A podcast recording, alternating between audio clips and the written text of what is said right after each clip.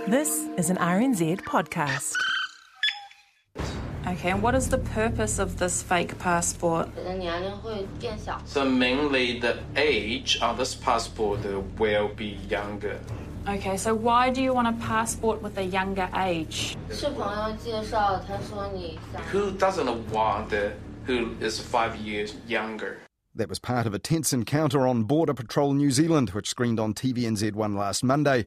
Immigration officials there were grilling a Chinese woman at Auckland Airport who had a one way ticket and a fake spare passport that was found in her luggage. Explaining why she's carrying a fake passport in her luggage may take longer. Is this a real passport or fake?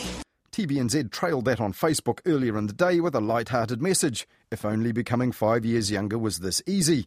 But it was no joke for that woman from China who was in serious trouble, potentially, according to Border Patrol NZ, even with our spy agencies. Kevin's painstaking work will be shared with the global Five Eyes intelligence network. I'm missing the orangey red colour in the centre of this uh, yellow gouache.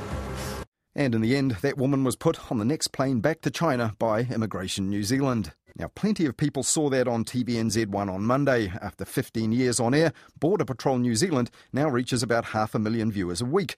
And people overseas will see our immigration in action too, because Border Patrol airs on TV beyond our borders all around the world, and even on Netflix. It was a different result later, though, on Monday's episode of Border Patrol New Zealand. Customs have some concerns over a frequent flyer from Thailand.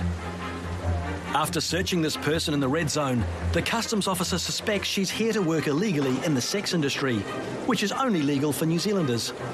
The officer passes her on to Immigration Officer James for further questioning. Immigration Officer James had an awkward chat on the phone with the man who had invited this new arrival to New Zealand via a dating website. James exercises tact and caution. If you're a little bit nervous, um, I'm definitely not here to judge. I'm definitely not here to um, put words in anyone's mouth. I just need to get to the bottom of the truth, okay? So, um, Yeah, I understand that. okay, great. But in the end, it was all good, according to James. James is confident the investigation has been thorough and the woman poses no risk to New Zealand. I'm happy to came here to see New Zealand and see my special person. Yeah. I was happy for the passenger to come through on a visitor visa today and um, pursue her online relationship. Hopefully, um, it turns into the real thing, and I wish them the best of luck.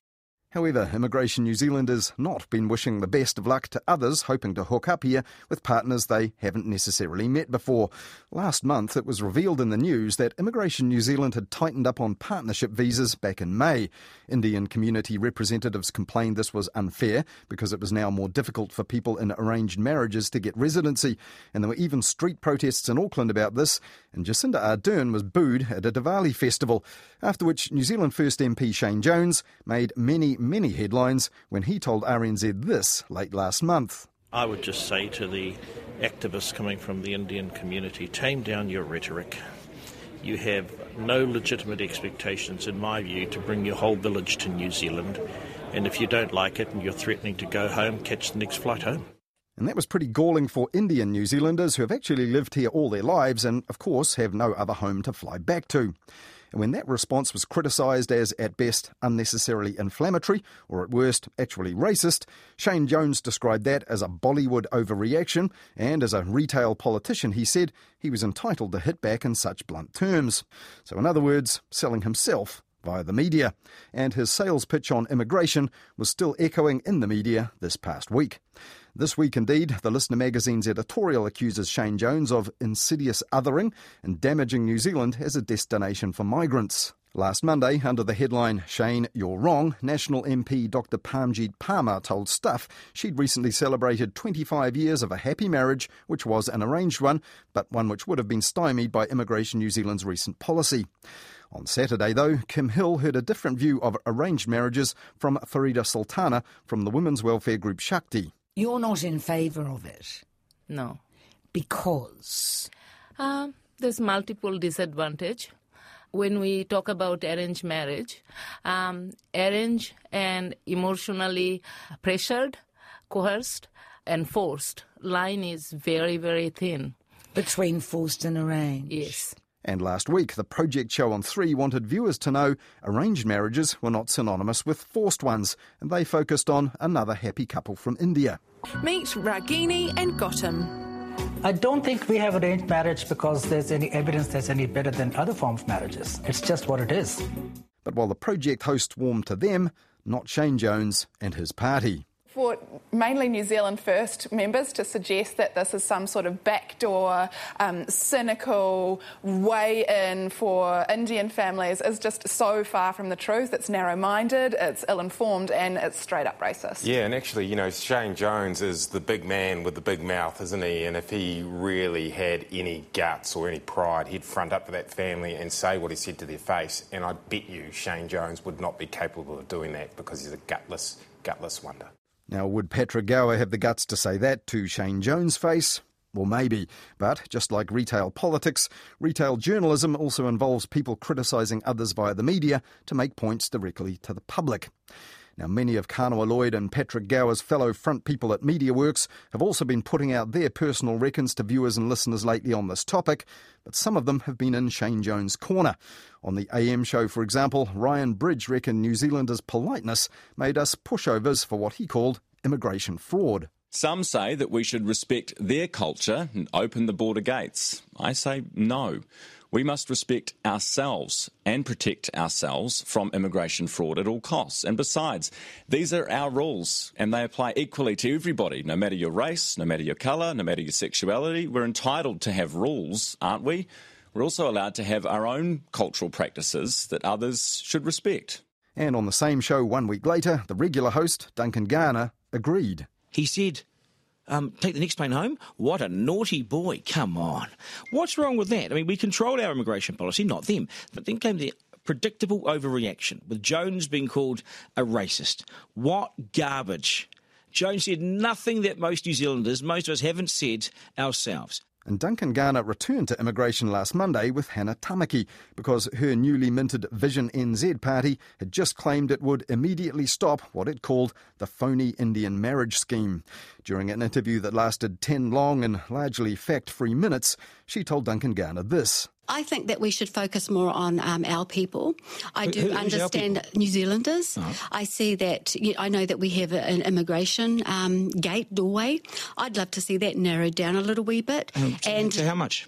well, I actually don't know the figures, but say if it was uh, 2,000 a year, I'd love it to come down to maybe 200 a year so New Zealanders get jobs, so New Zealanders get houses. Now, in an almost identical interview six months ago on the same show, Duncan Garner had to tell Hannah Tamaki there were a lot more than 2,000 migrants to New Zealand each year these days, and last Monday he also had to chuck in a few facts for her again. What do you think the, the numbers are? Oh, well, I'd love to know what the numbers are. Let me help you. Um, uh, it's come down a little bit, but not by much. It's about a net gain every year of about 70,000 immigrants, not 2,000. 70,000 every year we add to New Zealand. Okay. Okay, well, then people may not like me, but I'd love it to be dropped right down to, say, 2,000. Last Monday, Hannah Tamaki denied Duncan Garner's claim that she was becoming New Zealand's Pauline Hanson, but she made no bones about the shut the gate policy, along with one banning new mosques, all being a ploy to attract New Zealand First voters at election time. More of that retail politics, in other words, this time as seen on TV3. And when asked about homosexuality on the AM show, Hannah Tamaki said this. So, so, so you wouldn't discriminate against gay people? No, I love gay people. I've got a gay friend out there that we've been friends with for eight years. He's with me. He's he's our campaign manager. That's good. His name is Jevan Goulter. I know you're talking about, yeah. Yeah. Now, after that, Newshub reported that Hannah Tamaki's campaign manager Jevan Goulter has a track record of anti Muslim sentiment on Facebook. In one post, for example, he said that Vision NZ would put Kiwis first rather than what he called people fleeing from their own countries that they have managed to destroy due to their own lack of values. And when Prime Minister Jacinda Ardern announced a reversal of Immigration New Zealand's policy on partnership visas this week, Māori TV's Te Ao Māori News said that, in Jevan Goulter's own words, Jacinda Ardern was giving migrants the power to define migrant policy. But there was no need for Māori television to turn Jevan Goulter's words into news when they were clearly nonsense. On 9 to Noon's politics slot last Monday, Matthew Hooton and Mike Williams agreed that the rift between the coalition partners, New Zealand First and Labour, had actually done no political harm to either. Yeah, so it's win-win. The Labor Party gets to be, um, you know, liberal and cosmopolitan, and um, the New Zealand First Party gets to be anti-immigrant, anti arranged marriage, which is code for anti-forced marriage in, in, in amongst their supporters, despite what I said earlier. so everyone wins from it. And National staying fairly quiet. Yeah, you'd suspect yeah. you'd expect a jack up, really, wouldn't you? Because it's worked out very well for them. But that was certainly not the way that local Indian community media outlets like the Indian Weekender newspaper saw it.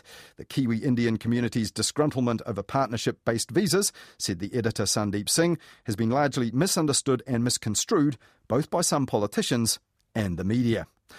For all the headlines about this this past month, very little has been written or broadcast about how the policy actually works and why and how Immigration New Zealand's implementation of it changed six months ago, yet it only became a news story and a hot talkback topic six months later. This week, Newsroom Pro's editor Bernard Hickey said the row is a sideshow and a symptom. Just like the previous government, he said, this one has done little to slow arrivals of lower skilled temporary migrants or plan for the resulting population growth, and he added graphs to show that. The real political debate, he said, should be about why the gap between temporary and permanent residency approvals is so large, and anger in the migrant communities, he said, is really about that. Shane Jones is talking tough, he reckoned, to distract from his own party's inaction, and it certainly distracted the media. Even after the government announced a switch in policy last Wednesday, Shane Jones was back in the headlines on Thursday, proclaiming he wouldn't be cowed by his critics on immigration.